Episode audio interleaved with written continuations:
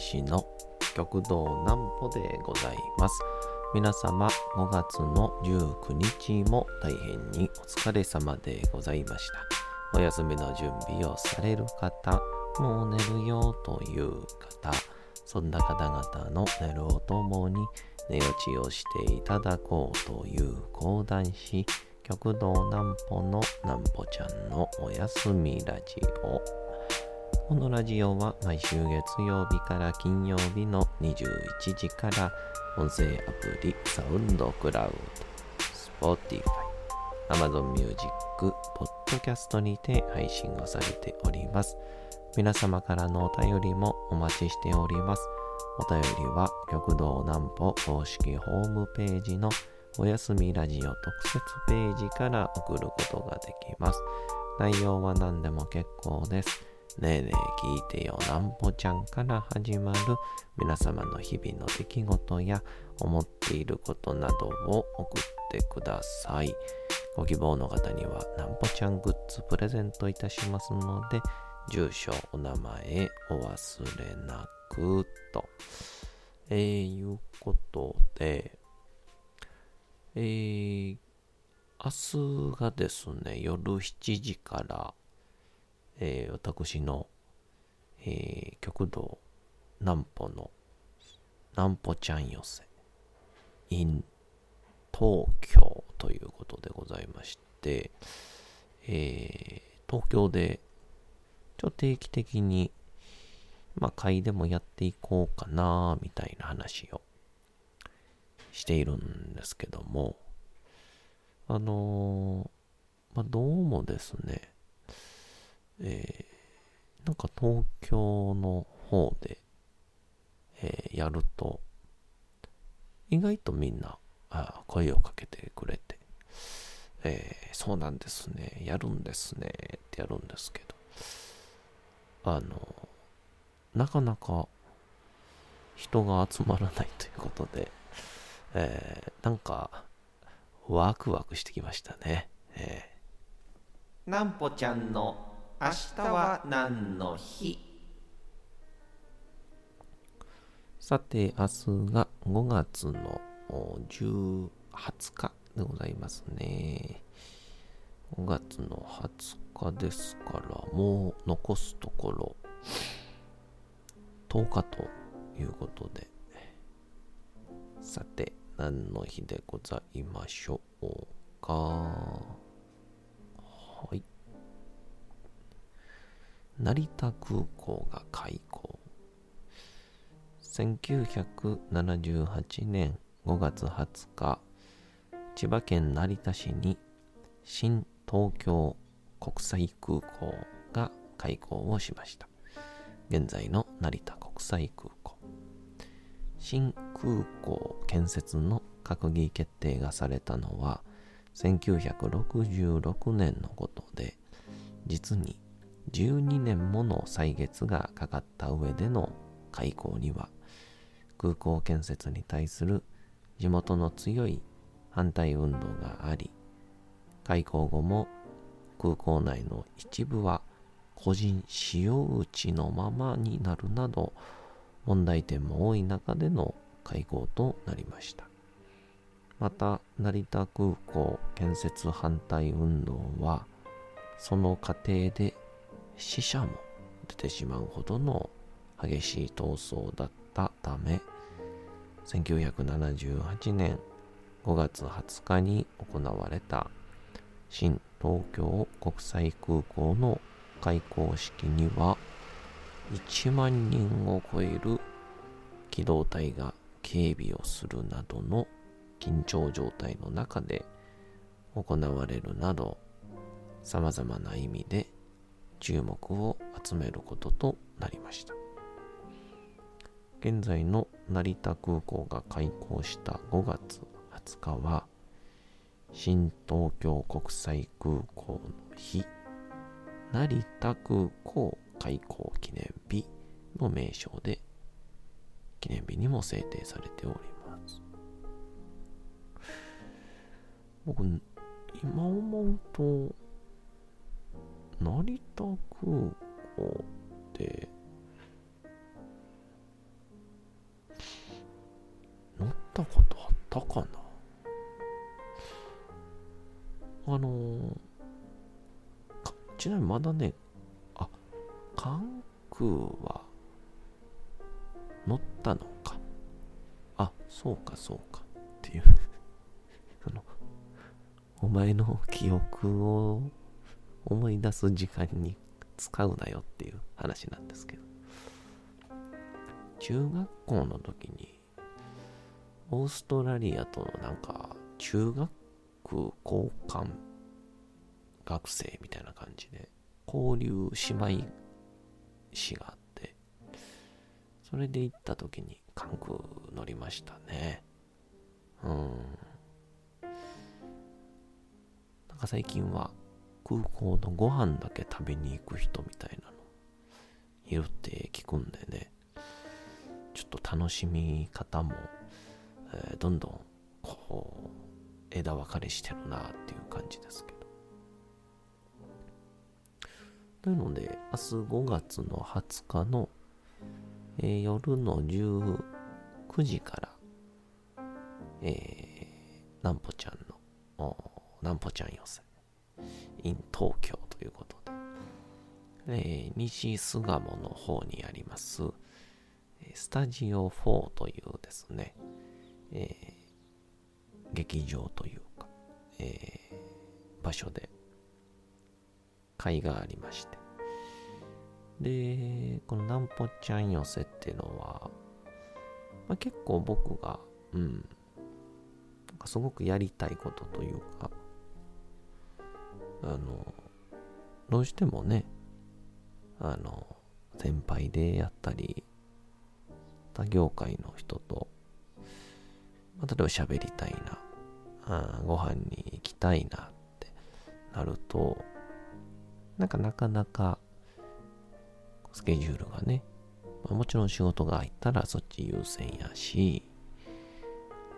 まあ、あとは、うん、ねえ立場関係、また関係性にもよりますけど、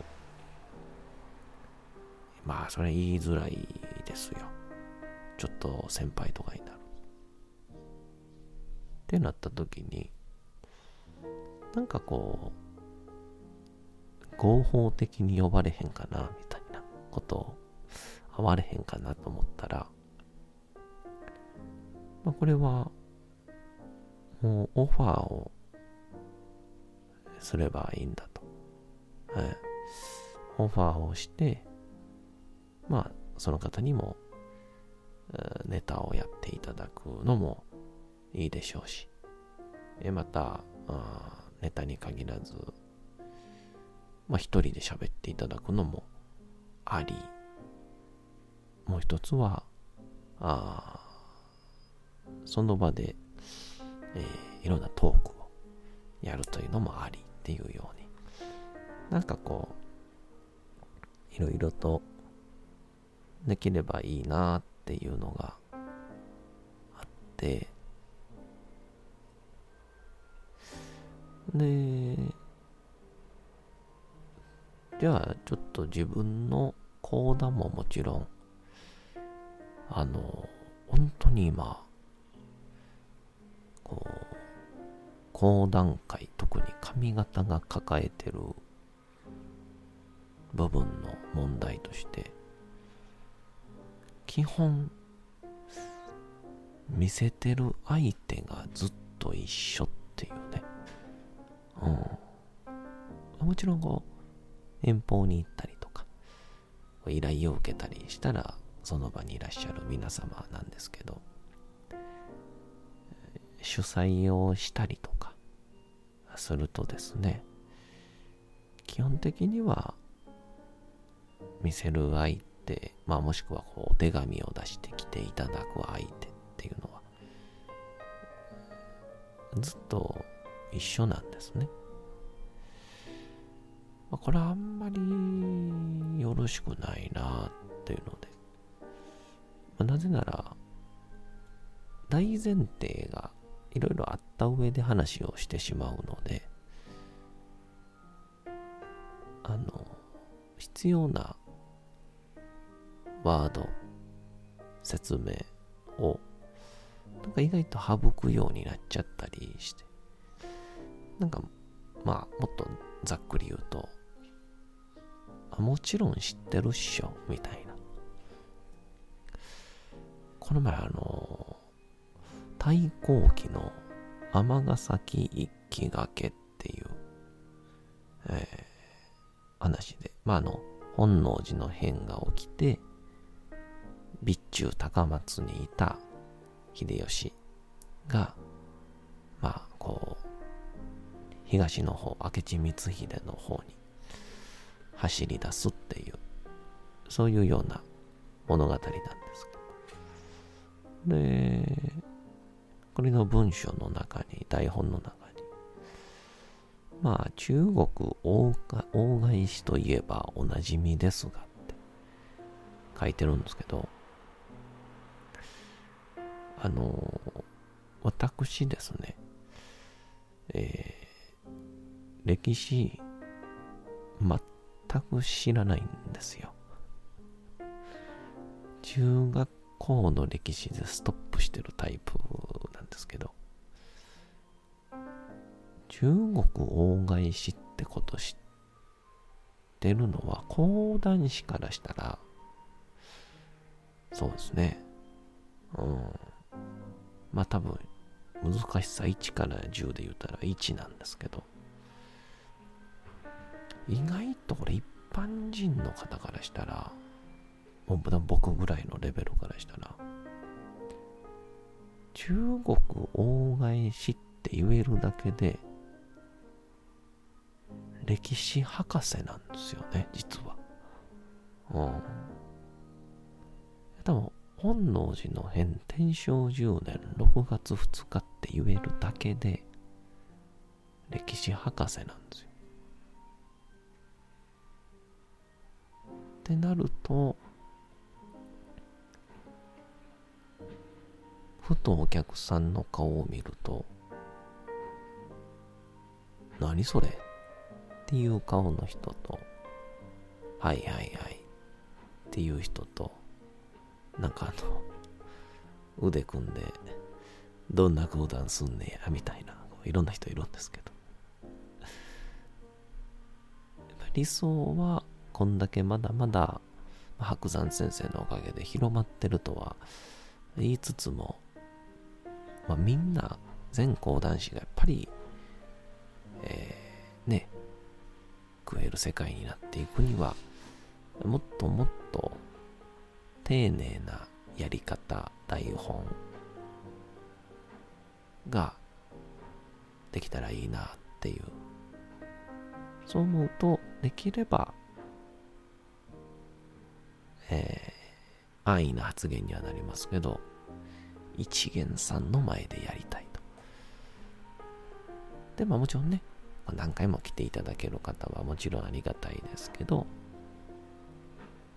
まあこれも舞台で僕言ってますからね。うん。ですから、結構僕の会に来てくださる方は、初めての方に対しても、うん。あの、講談の話というより、あの、いかに極道南歩が適当かみたいなことを楽しく喋ってるというですね、えー、そんな感覚があります。まあまあちょっと話は脱線しましたけど、まあそんな理由で、えー、できれば、こう、ゲストの方に来ていただいて、その方が持ってらっしゃる新しい方に出会いたいなっっていうような、まあ、ちょっと下心もありつつという、えー、会になっております。まあ最後は自分が楽しみたいだけなんですけど。そんなこんな、あなんぽちゃん寄せ。5月の20日第1回が19時から、えー、スタジオ4という巣鴨のところでありますんで、えー、もしよければ皆様、当日もありますんで、えー、来てみてください。配信もあります。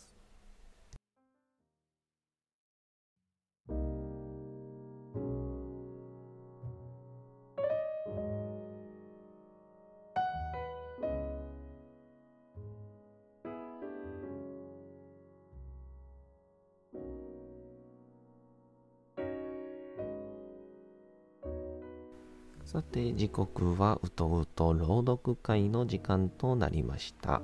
皆様小さい頃眠れなかった時にお父さんお母さんおじいちゃんおばあちゃんお世話になっている方に本を読んでもらった思い出はないでしょうか。なかなか眠れないという方のお力に寝落ちをしていただければと毎日様々な物語小説をお届けしております。さて、本日お読みしますのも、金閣寺三島由紀夫でございます。えー、まあちょっと昨日は、うん、まあ、その主人公が恋をしたウイコちゃんの付き合ってるというか、密会している脱走兵がですね、まさかウイコちゃんにも銃を向け自分にも銃を向けという。うんちょっと惨劇でございました。その続きどうなるんでしょうか？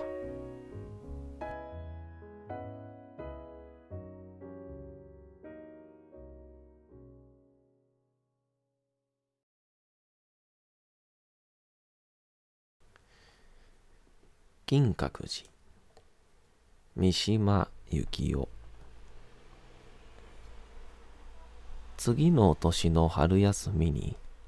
父が国民服に袈裟をかけた姿で叔父の家を訪ねてきた。私を二三日京都へ連れて行くというのである。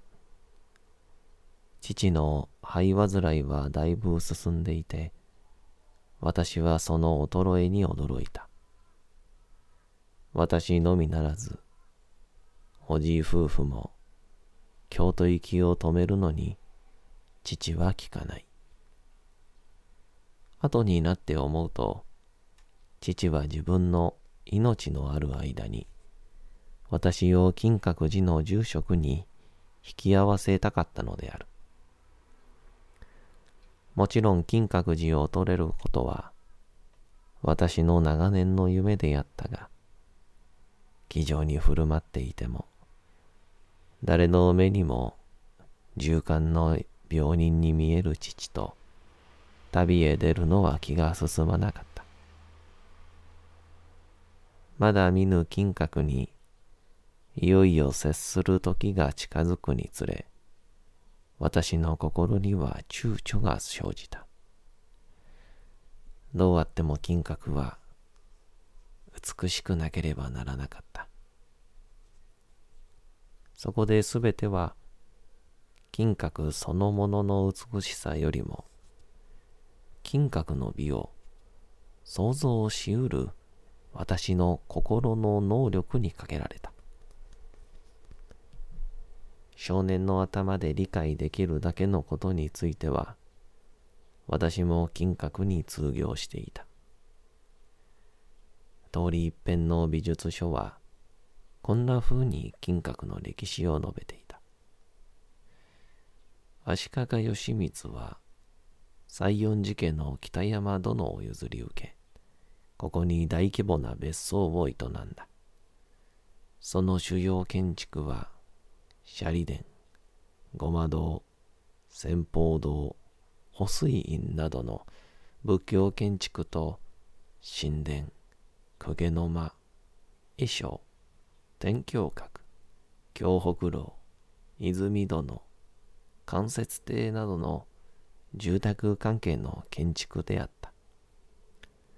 シャリ殿は最も力を注いで作られ、後に金閣と言われた建物である。いつ頃からか金閣というようなになったのか。はっきりと一線を引くのは困難ではあるが、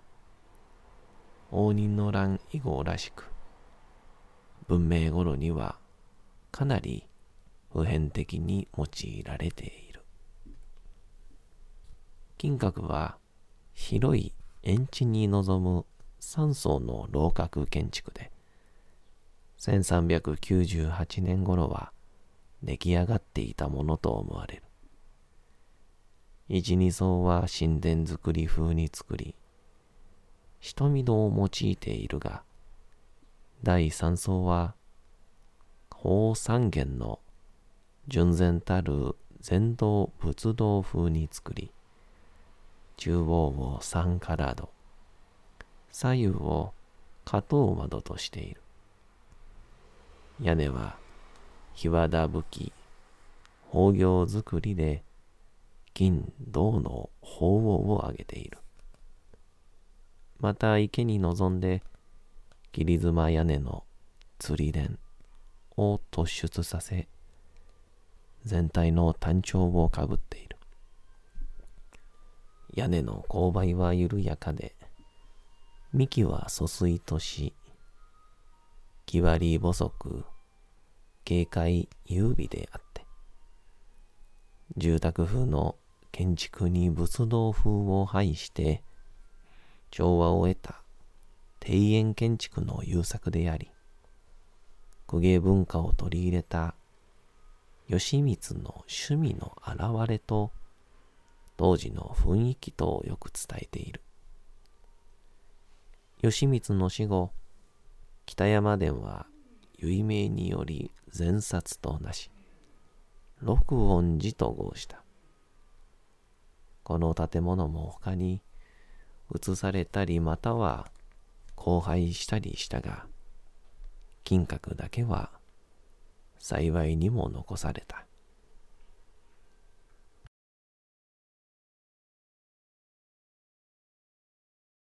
さて本日もお送りしてきましたなんぽちゃんのおやすみラジオというわけでございまして5月の19日も大変にお疲れ様でございました。明日も皆さん街のどこかでともどもに頑張って夜にまたお会いをいたしましょう。なんぽちゃんのおやすみラジオでございました。それでは皆さんおやすみなさい。すやすやすやーん。